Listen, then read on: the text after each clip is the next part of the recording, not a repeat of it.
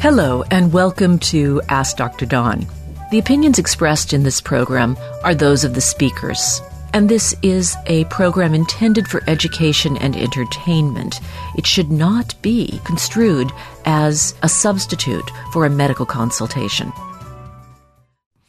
So let's just launch into retinal regeneration a new type of hybrid cell called a cell fusion technique may open up potential therapy with adult stem cells to treat retinal damage and visual impairment. A new study with some very exciting uh, findings. Uh, the hybrid cells were injected into a growing retinal organoid. We've talked about organoids before. It's a model built using stem cells that closely resembles well, essentially in this case, uh, a disembodied eyeball. So the function of the cells of the human retina are on the inside of a ball of you know, semi-matured stem cells. The hybrid cells that were created successfully engrafted into the tissue and differentiated into cells that closely resemble ganglion cells. This is the actual visual receptor. So if obviously, if a person is blind and they've lost their visual receptors, which happens uh, uh, with glaucoma, for example, and also with eye trauma and other issues, you will, once the nerves are dead, the nerves are dead. Well, maybe not so much. These stem cells, surprisingly enough, differentiated in the setting of an eyeball like structure into ganglion cells. Now, cell fusion is, uh, events are actually uh, when two cells combine into a single cell.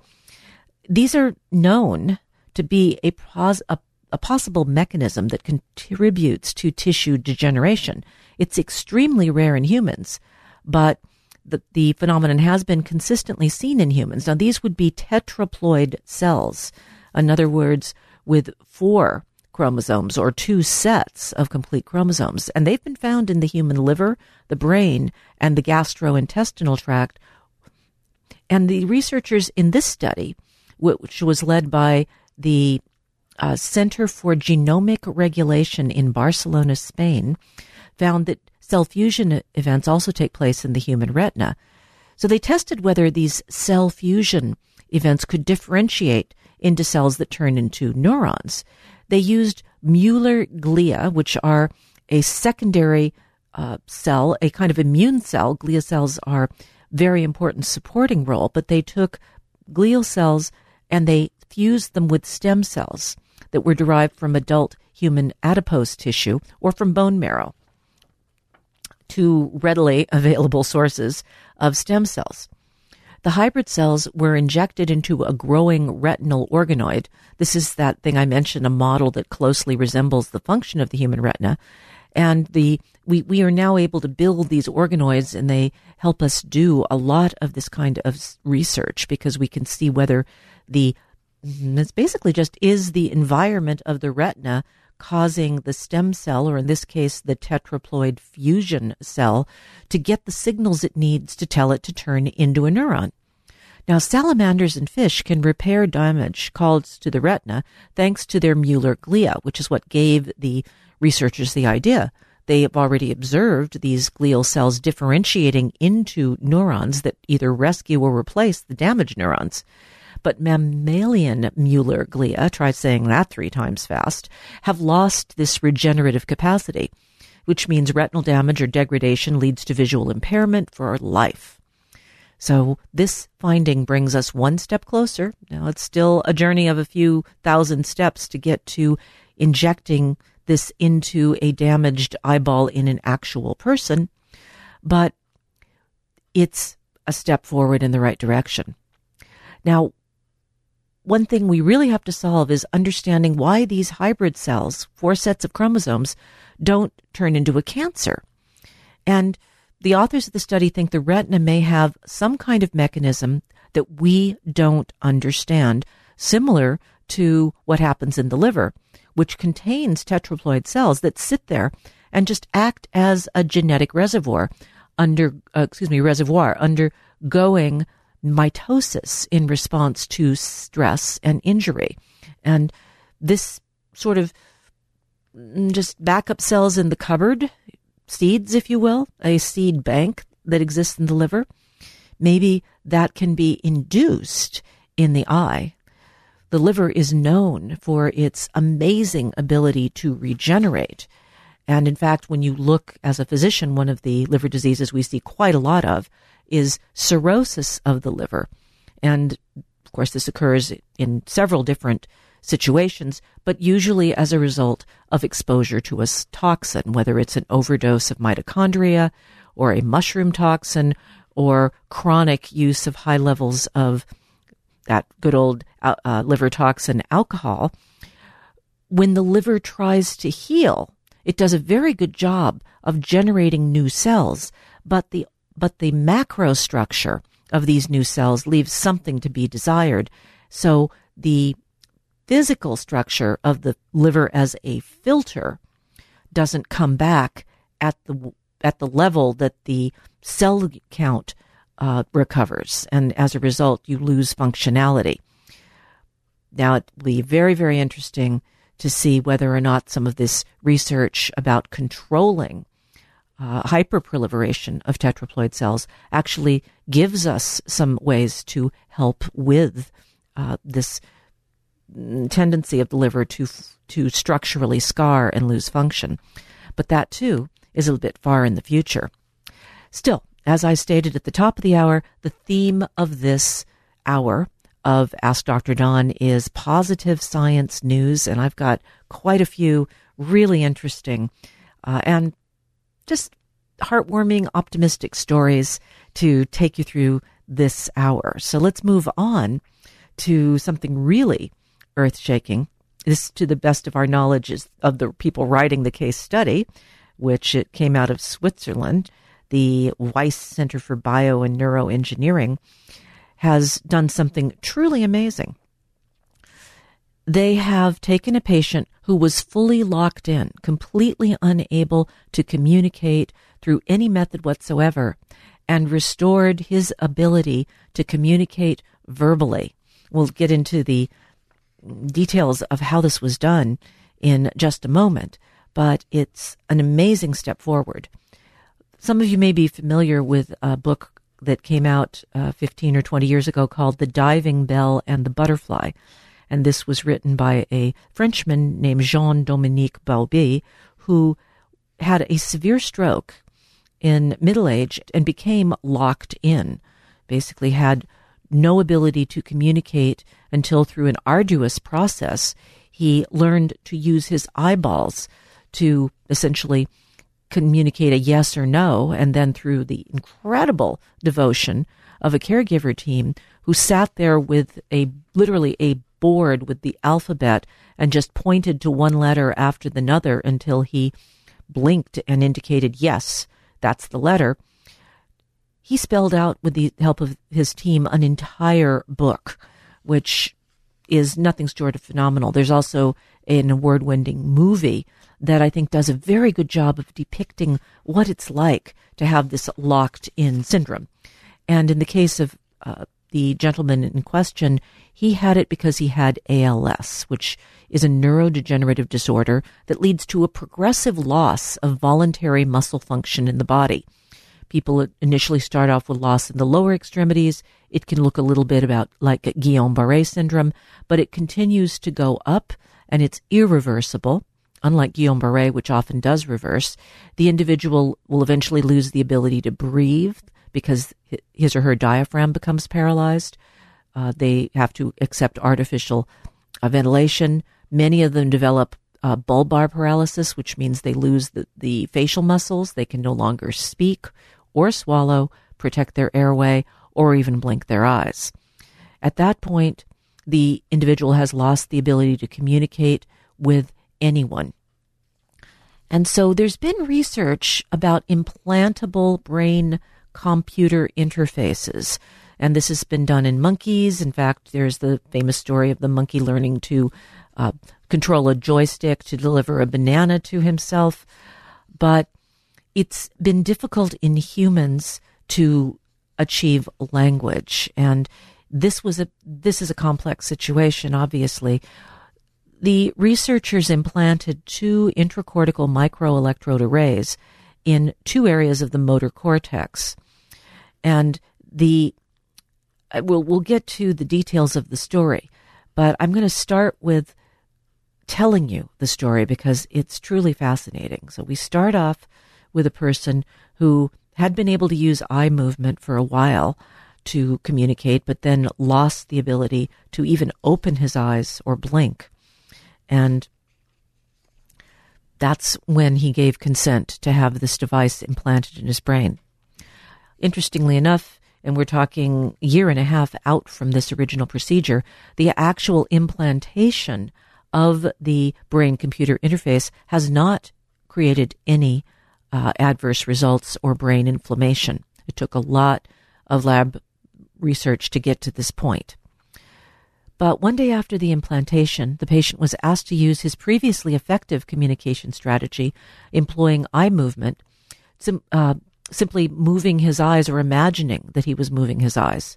Unfortunately, the sensor did not pick up any kind of classifiable translatable neural signal. Turns out, by the way, that everybody is wired differently enough that there's really no standard way to do this. It has to be a learning process. Passive movements of the patient's hand, fingers, thumb, and wrist evoked consistent neural firing readings, if you will, and fingerprints on several electrodes. So they could pick up his sensing his movement. But when he was instructed to attempt to imagine moving his hand, his tongue, or his foot, they couldn't get any consistent responses. They kept working at this and basically were unable to get anywhere. On the 86th day after implantation, they changed their methodology. They decided to use uh, auditory feedback using a pair of headphones of the neural activity, biofeedback, in other words, to see if the patient could learn how to modulate something. And they used a communication uh, tool that's also been used by the way, to help increase, uh, well, to treat Alzheimer's disease and increase synaptic flexibility in people with that condition, which is tone modulation. I find it fascinating. Tone modulation means that you play a tone and the person has to essentially move a uh, a joystick or back and forth or a lever back and forth and match the tone exactly so that there's no beat from interference with the two tones. And on the first try, the patient was able to successfully modulate his neural firing rate and match the frequency of the feedback to the target. Uh, he got good at it by day 98, so it only took two weeks before he was able to u- to begin to match with 80% uh, effectiveness so a pretty high score in terms of his tune modulation.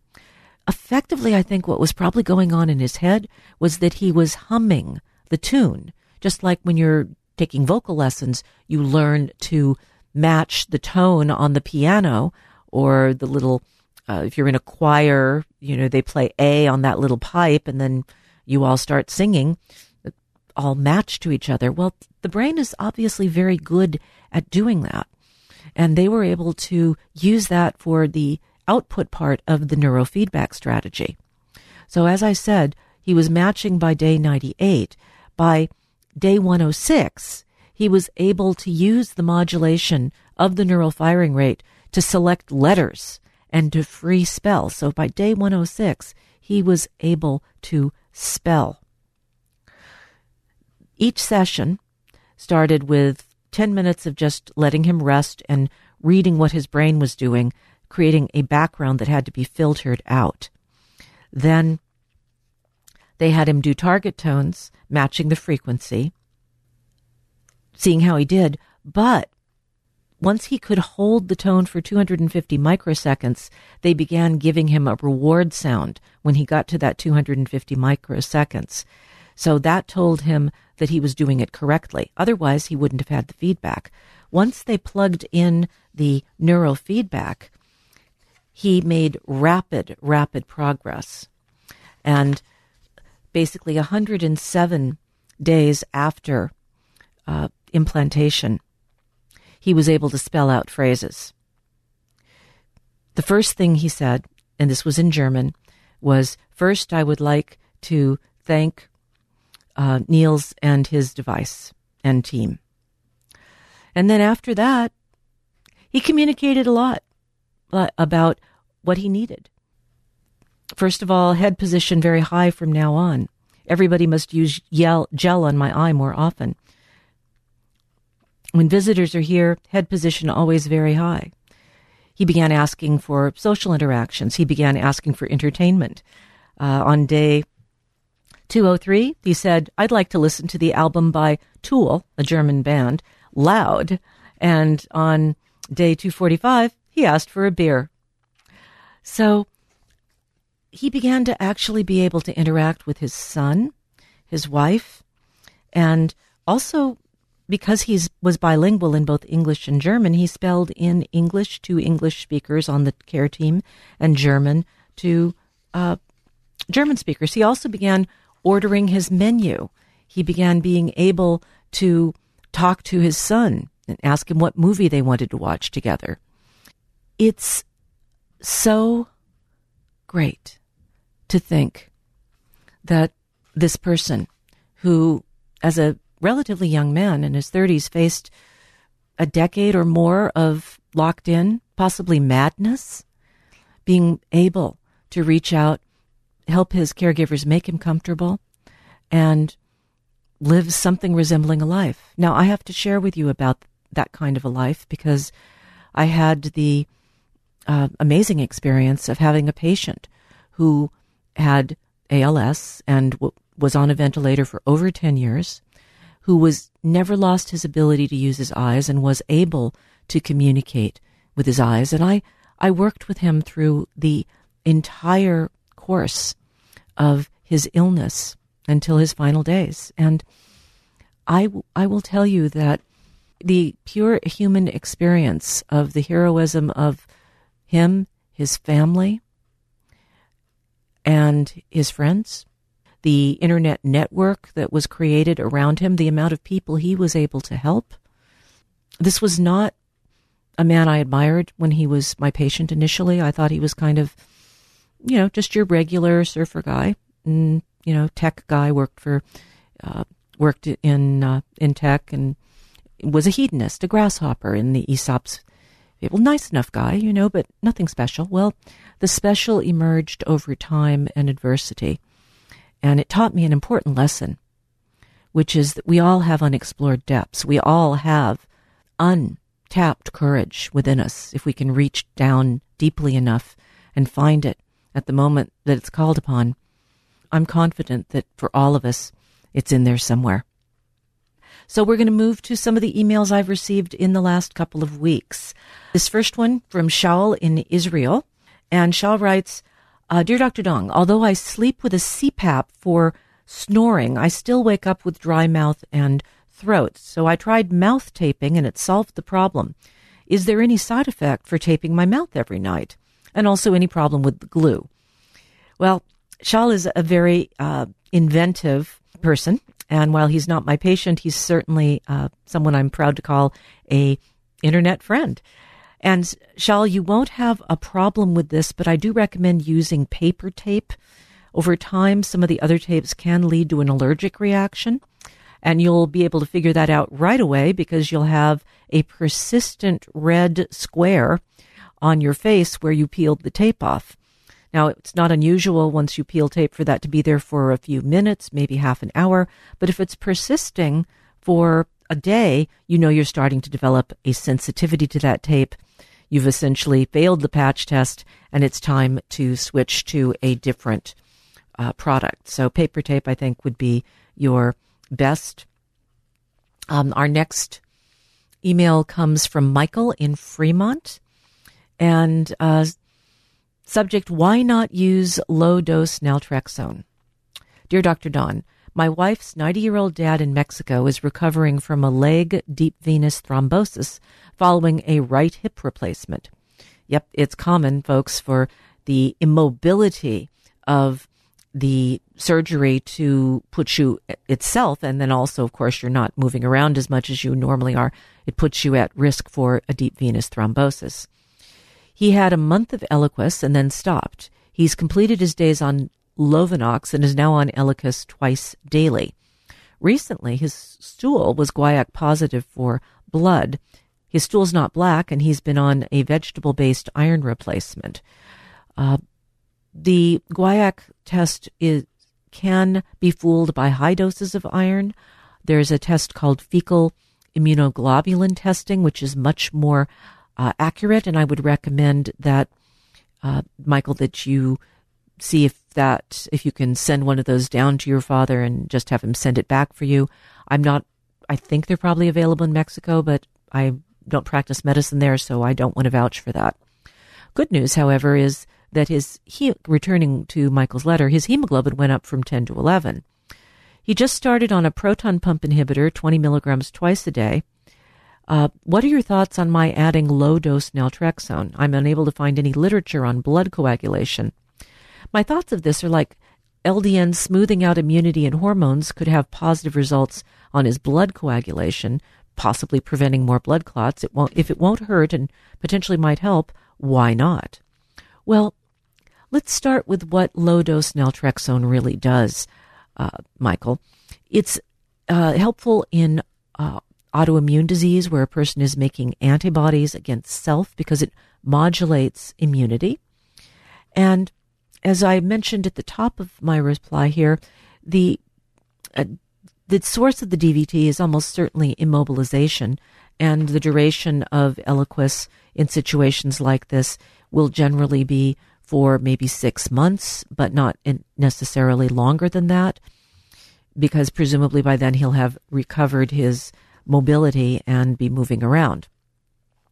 Now, long term Eliquis is very safe except for the potential for bleeding. All of the anticoagulants, including Coumadin, our old standby, do have this as a side effect.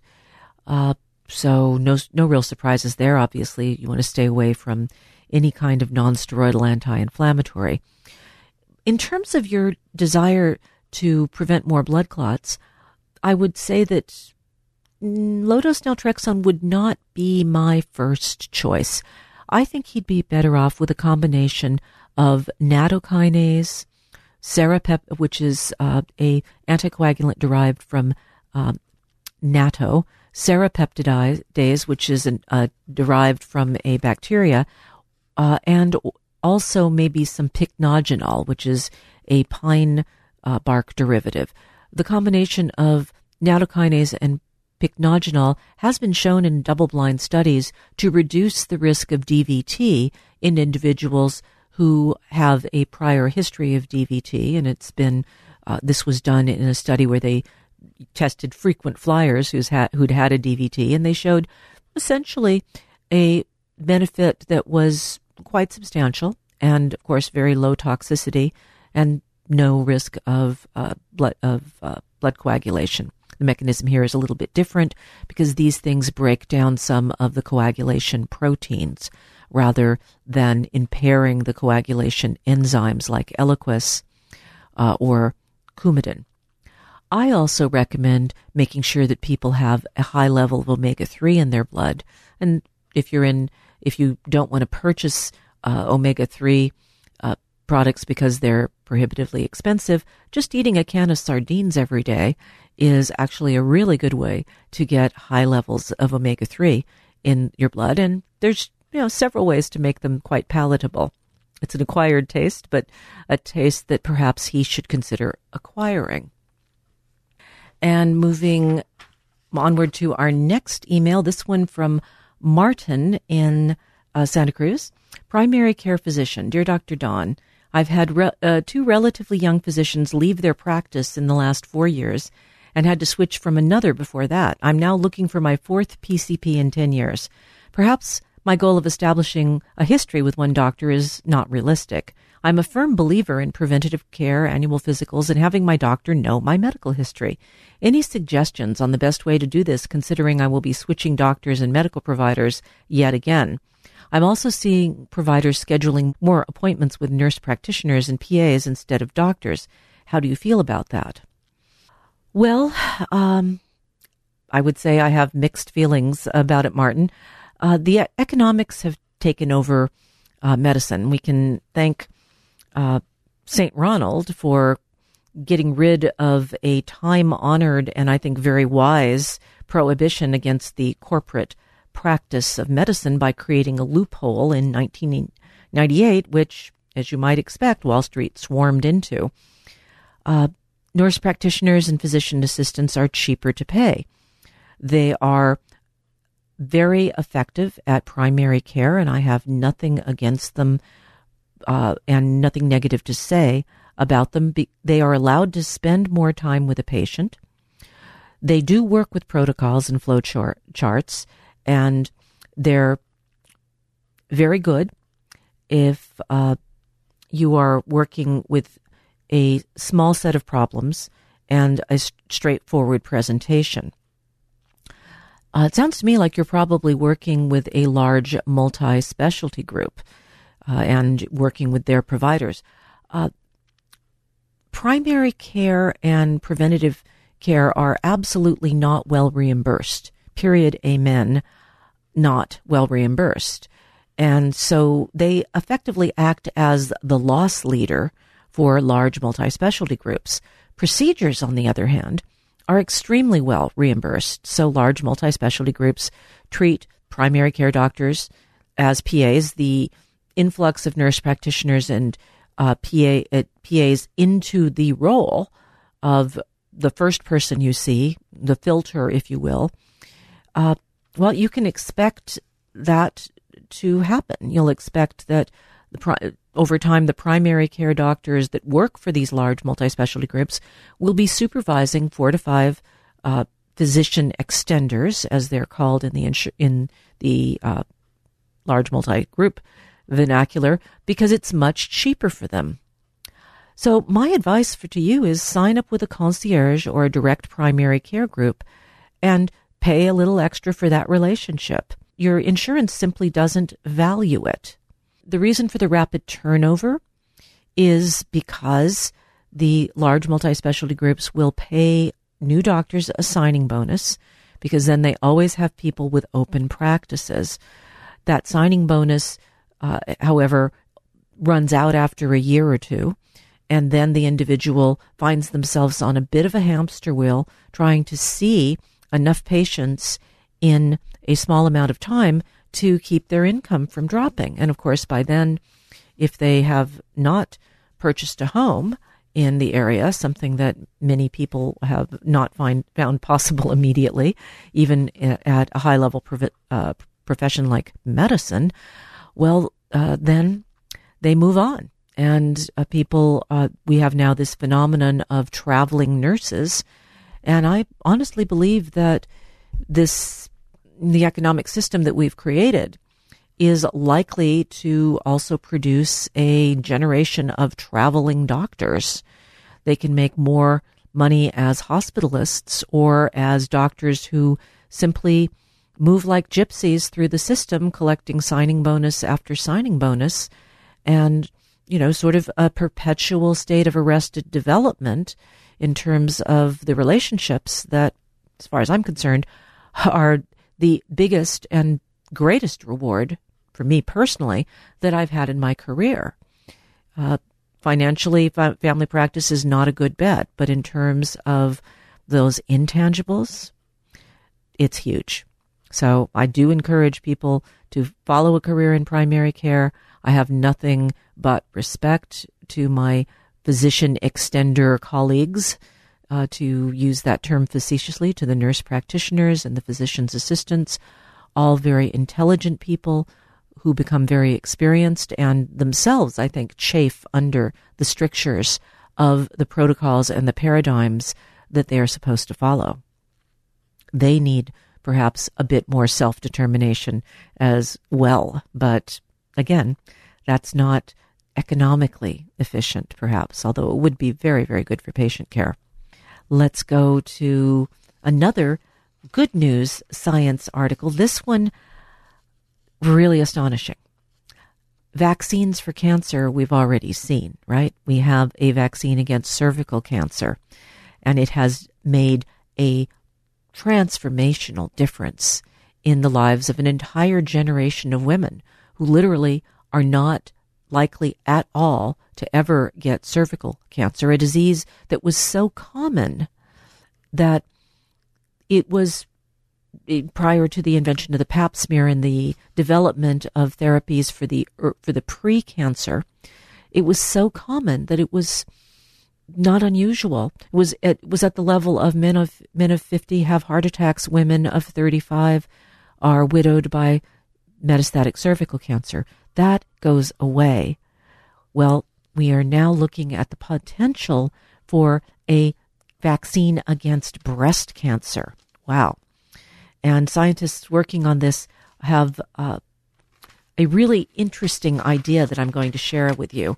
And researchers at the Cleveland Clinic uh, have begun the first of its kind study. It's a phase one study, but this vaccine will ultimately prevent at least triple negative breast cancer, but possibly some of the other forms of the disease.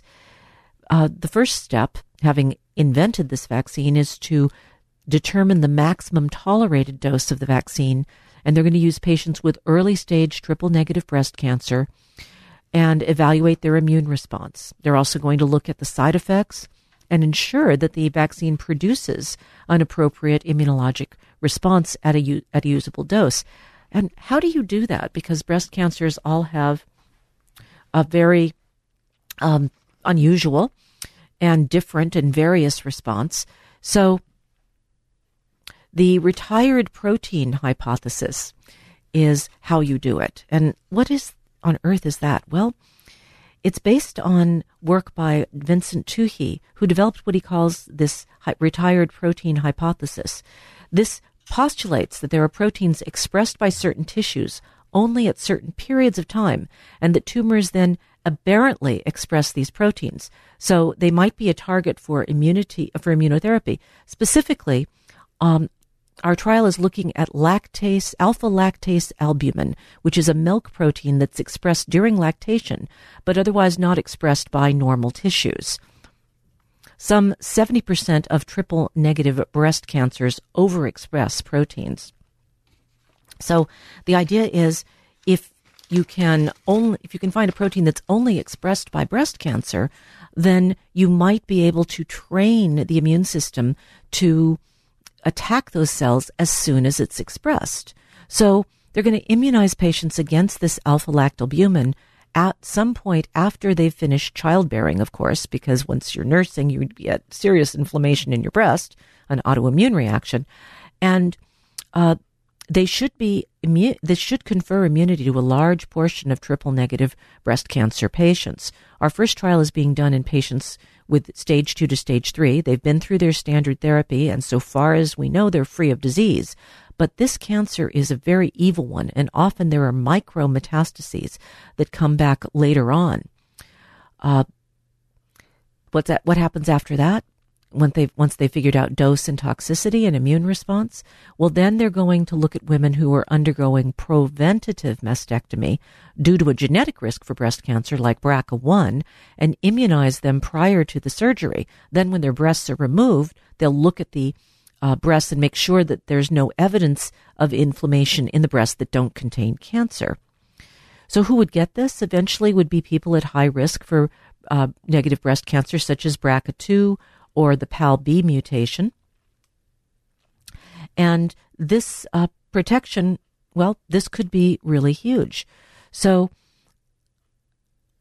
what are we looking at? Well, we're looking at something that could be as big a game changer for breast cancer as we saw for cervical cancer. Now, let's see if we can get our caller on the line. Hello, Aline, are you yes, there? Yes, dear doctor. I so appreciate and enjoy your wonderful presentations over the air, medical science. Two, just a question about aging as we get old. Why do we lose body hair or become scant? And why do we sometimes come to drool in our sleep? well, I've been drooling in my sleep since I was a child, so I, um, I think that you we tend to sleep with our mouth open more as we age due to relaxation of the tissues in the back of the nose, so that we and also, we don't have uh, we can't breathe through our nose as well. So that's a big piece of it. You'll see children who are mouth breathers because they have adenoids uh, or allergies, and indeed, as we age, that those passageways just don't work as well, like many other things. But I like your first question, which is I'm going to pot you down for just a moment. Um, I like your first question because it leads into the next article, which is all about uh, why we, well, you mentioned why we don't grow hair anymore, right? Well, body hair. Body hair. And well, also the hair on the top of our scalp gets a little scant and we get wrinkles and our skin gets a little loose and flabby. But hair, uh, you may not realize, is extremely expensive to make uh, from an energy standpoint. And as we age, the energy factories in our cells become that's the mitochondria, which produce ATP, which is essentially the gasoline that our cellular engines use to do absolutely everything. Nothing moves forward without ATP. Fun fact you have about 14 seconds of ATP stored in your body at any given moment. And the, the drug cyanide uh, actually poisons the, the recycling of that ATP, which is why it's such an effective and rapid poison. So uh, the mitochondria are key to aging. And so I want to talk a little bit about some research that uh, is coming around on mitochondria at multiple labs, mitochondrial transplants as a, well, ultimately, eventually, it may be a cure for many of the ills of aging.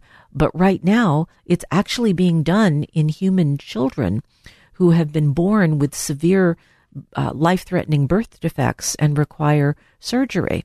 So I'm going to tell you the story of Avery. She's a six year old who goes to dance class several times a week, but she almost died at birth from a, a heart defect.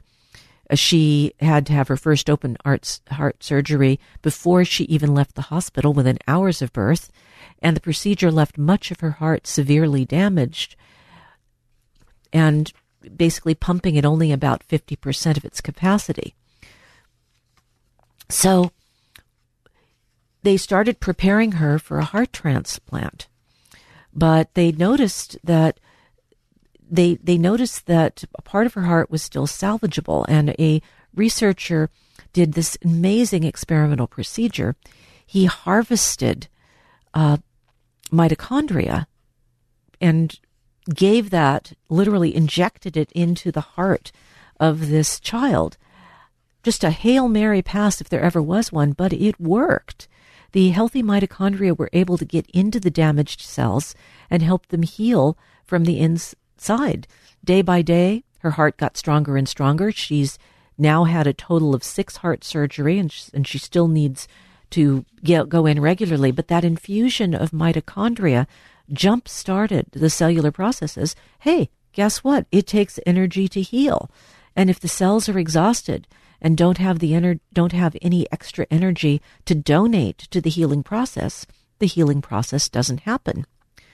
The same as cellular process is also required to heal damaged brains and maybe even other organs in a way that drugs have never uh, been able to do. So this is very new. It's so new, in fact, that it doesn't even have a lot of mitochond- a lot of government support. This mitochondrial work, and as I said, mitochondria makes ATP, and we've known for a long time that mitochondrial dysfunction is kind of the universal driver of disease. We see mitochondrial dysfunction when the tissue is damaged by disease. The fault, faulty mitochondria are the result. Poor blood flow will cause faulty mitochondria. Uh, lead, arsenic, cyanide, uh, my, uh, fungal toxins, other fox, toxins all target uh, mitochondria. We see this happen in Parkinson's disease, Alzheimer's disease. We've been so focused with those diseases on the protein Im, uh, implications and the amyloid plaque that I think we've missed the boat because it's the amyloid plaque is the result of not being able to clean up the amyloid plaque. In a healthy brain, the cells have the ability to clean up the amyloid plaques as it forms and you don't get the accumulation. When the garbage trucks run out of gas, that's when the accumulation begins. And ultimately, the mitochondria die from overwork. And as a result, the cells are told to die by the mitochondria. They are, in fact, responsible for pulling the destruct switch on any dying cell. Coronary artery disease is another example.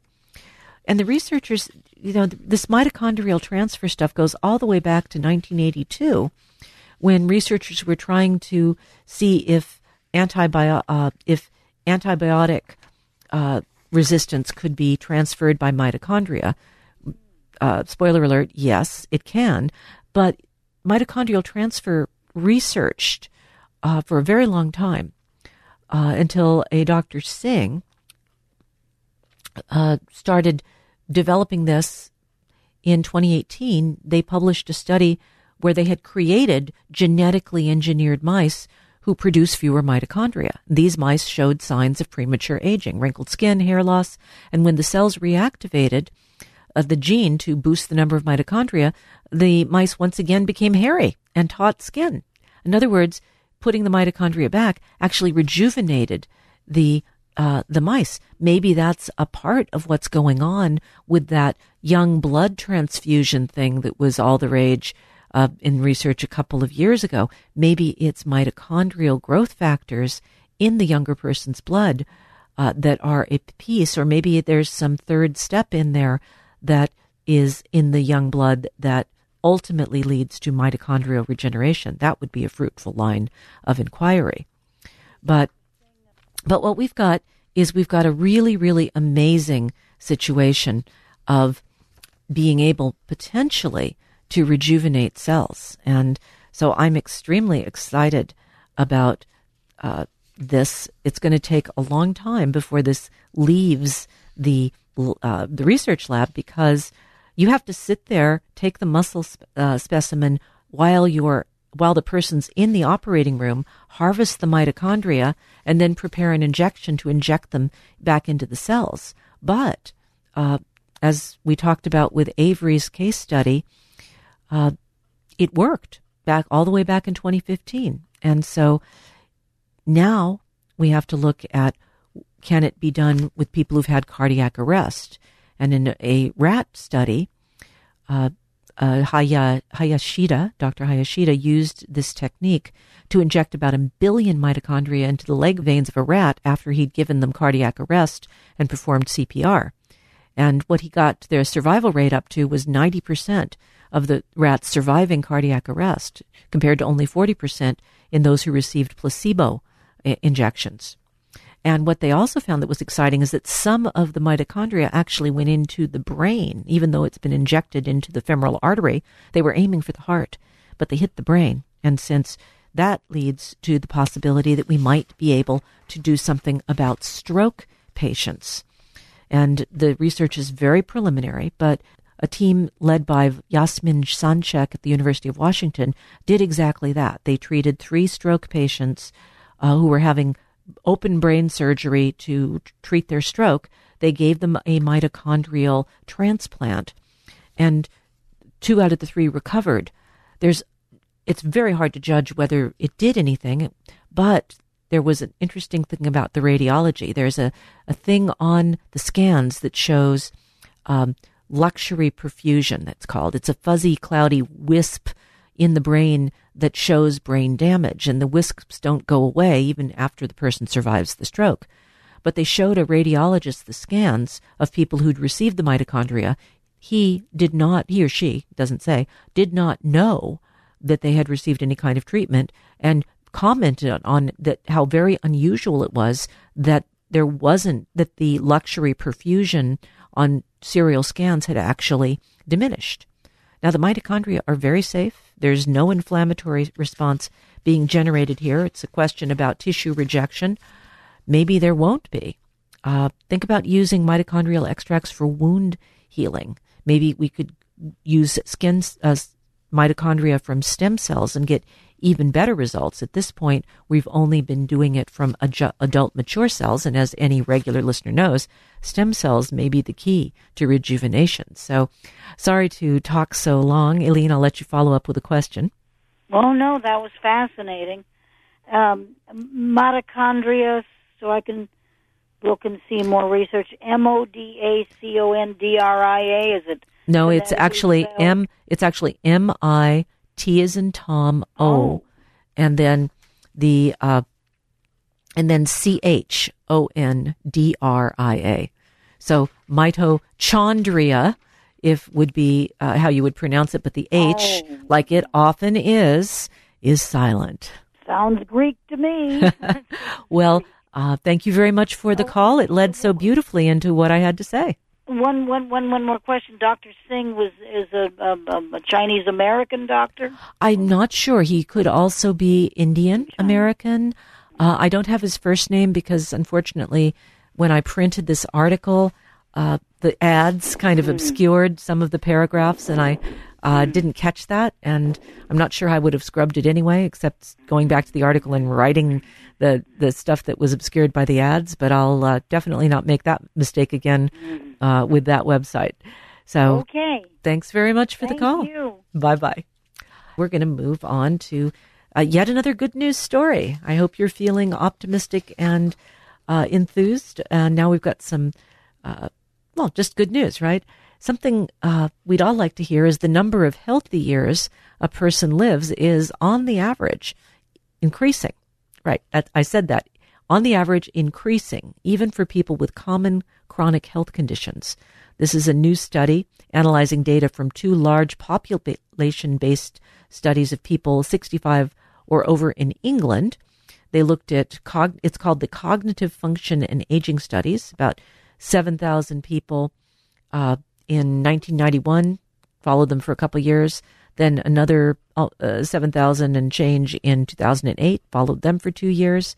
Overall, men gained 4.6 years in life expectancy and 3.7 years in disease-free life ex- uh, life extension. That means you don't have the chronic disease. Men with conditions including arthritis, coronary artery disease, stroke, and diabetes gained more years of disease-free living than uh, years with disability. So, the best improvements were seen for those with respiratory difficulties and those living post-stroke. So it's definitely some positive information. Uh, women got an increase of life expectancy t- as well, but only not as much, 2.1 years, and about a two year increase in disease free living. Uh, but uh, the m- biggest improvement for women was uh, increase in their disability free years. So, big plus for both sexes uh, and probably everyone in between. It's nice to know that our medical practices are making progress that even shows up in such a blunt instrument as that kind of a statistical study. Some good advice along with good news. Closing the blinds at night actually helps protect your health. Exposure to even moderate ambient lighting during nighttime sleep compared uh, to sleeping in a very dimly lit room harms your cardiovascular function during sleep and increases your insulin resistance the next morning. Wow, who knew? Uh, close the blinds, draw the curtains, and turn off the lights before blood, uh, before bed. This is a Northwestern Uni- um, University Medical Center study, and uh, they showed that even a single exposure to moderate room lighting during sleep actually impaired glucose uh, sensitivity and cardiovascular regulation. We've already known that light exposure increases the heart rate because it activates the sympathetic nervous system, gets your alertness ready because your brain thinks it's morning. Uh, now, e- if you have a screen on in the room, either falling asleep in front of the TV or in front of your computer, you are sleeping in a lit room. And so what happens then? Well, your cells' insulin resistance the next morning means that your cells don't respond to insulin. So your pancreas makes more of it. Your, and over time, you become deaf and your blood sugar goes up. An earlier study in JAMA also showed this. So the biological changes that occur at night, people don't realize it. And it turns out, I did not know this, but 40% of Americans sleep with either a bedside lamp on or a light in the bedroom or fall asleep with the, or sleep with the TV on. So it really makes a huge difference. And what you can do is use a red light, an amber or an orange light is less stimulating to the brain. That's been known for a very long time. I remember all the night lights I ever had as a child had a little orange bulb. Uh, blackout shades or an eye mask are good, especially if you're a shift worker. Control the amount of light that's getting into your eyeballs because it makes a difference to the quality of your sleep and helps prevent diabetes. So a little bit of a little bit of healthy advice and another bit of advice related to sleep. Uh, the ideal bedtime for a healthy heart. So if you want the healthiest possible heart, go to bed between 10 and 11 p.m. This is a new study. It came. Uh, it was, let's see, it was actually a uh, private company looking at circadian rhythm. So let's keep that in mind.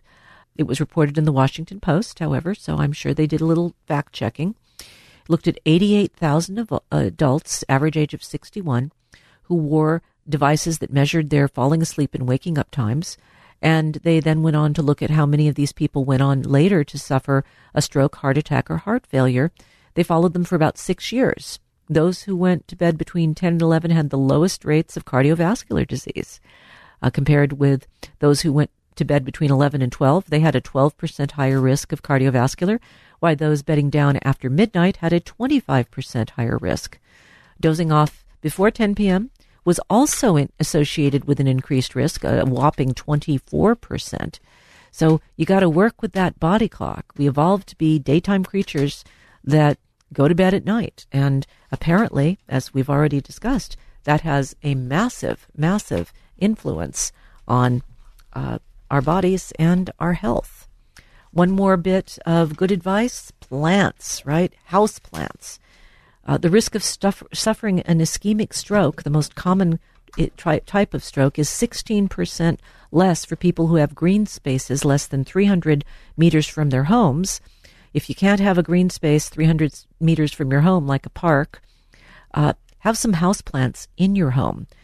But houseplants remove indoor pollutants, and this study looked at the 2.5 micron particles, nitrogen dioxide, and soot particles, and they found that if you had a green space within 300 meters, many of those were removed from the from your breath, what you were breathing, by those plants.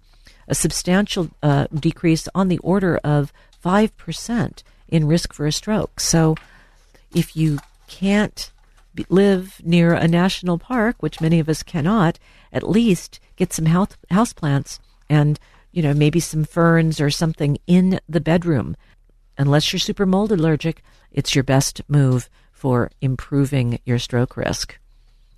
And a pretty easy one to take. Well, that's about all for this week's podcast. Please go to AskDrDawn.com for news about our future plans, or follow my tweets at, at AskDrDawn. For now, this is Dr. Dawn saying so long and stay healthy. Ask Dr. Dawn is brought to you by Jiva Media. Production and editing by Charles Bansky. Music by John Scoville.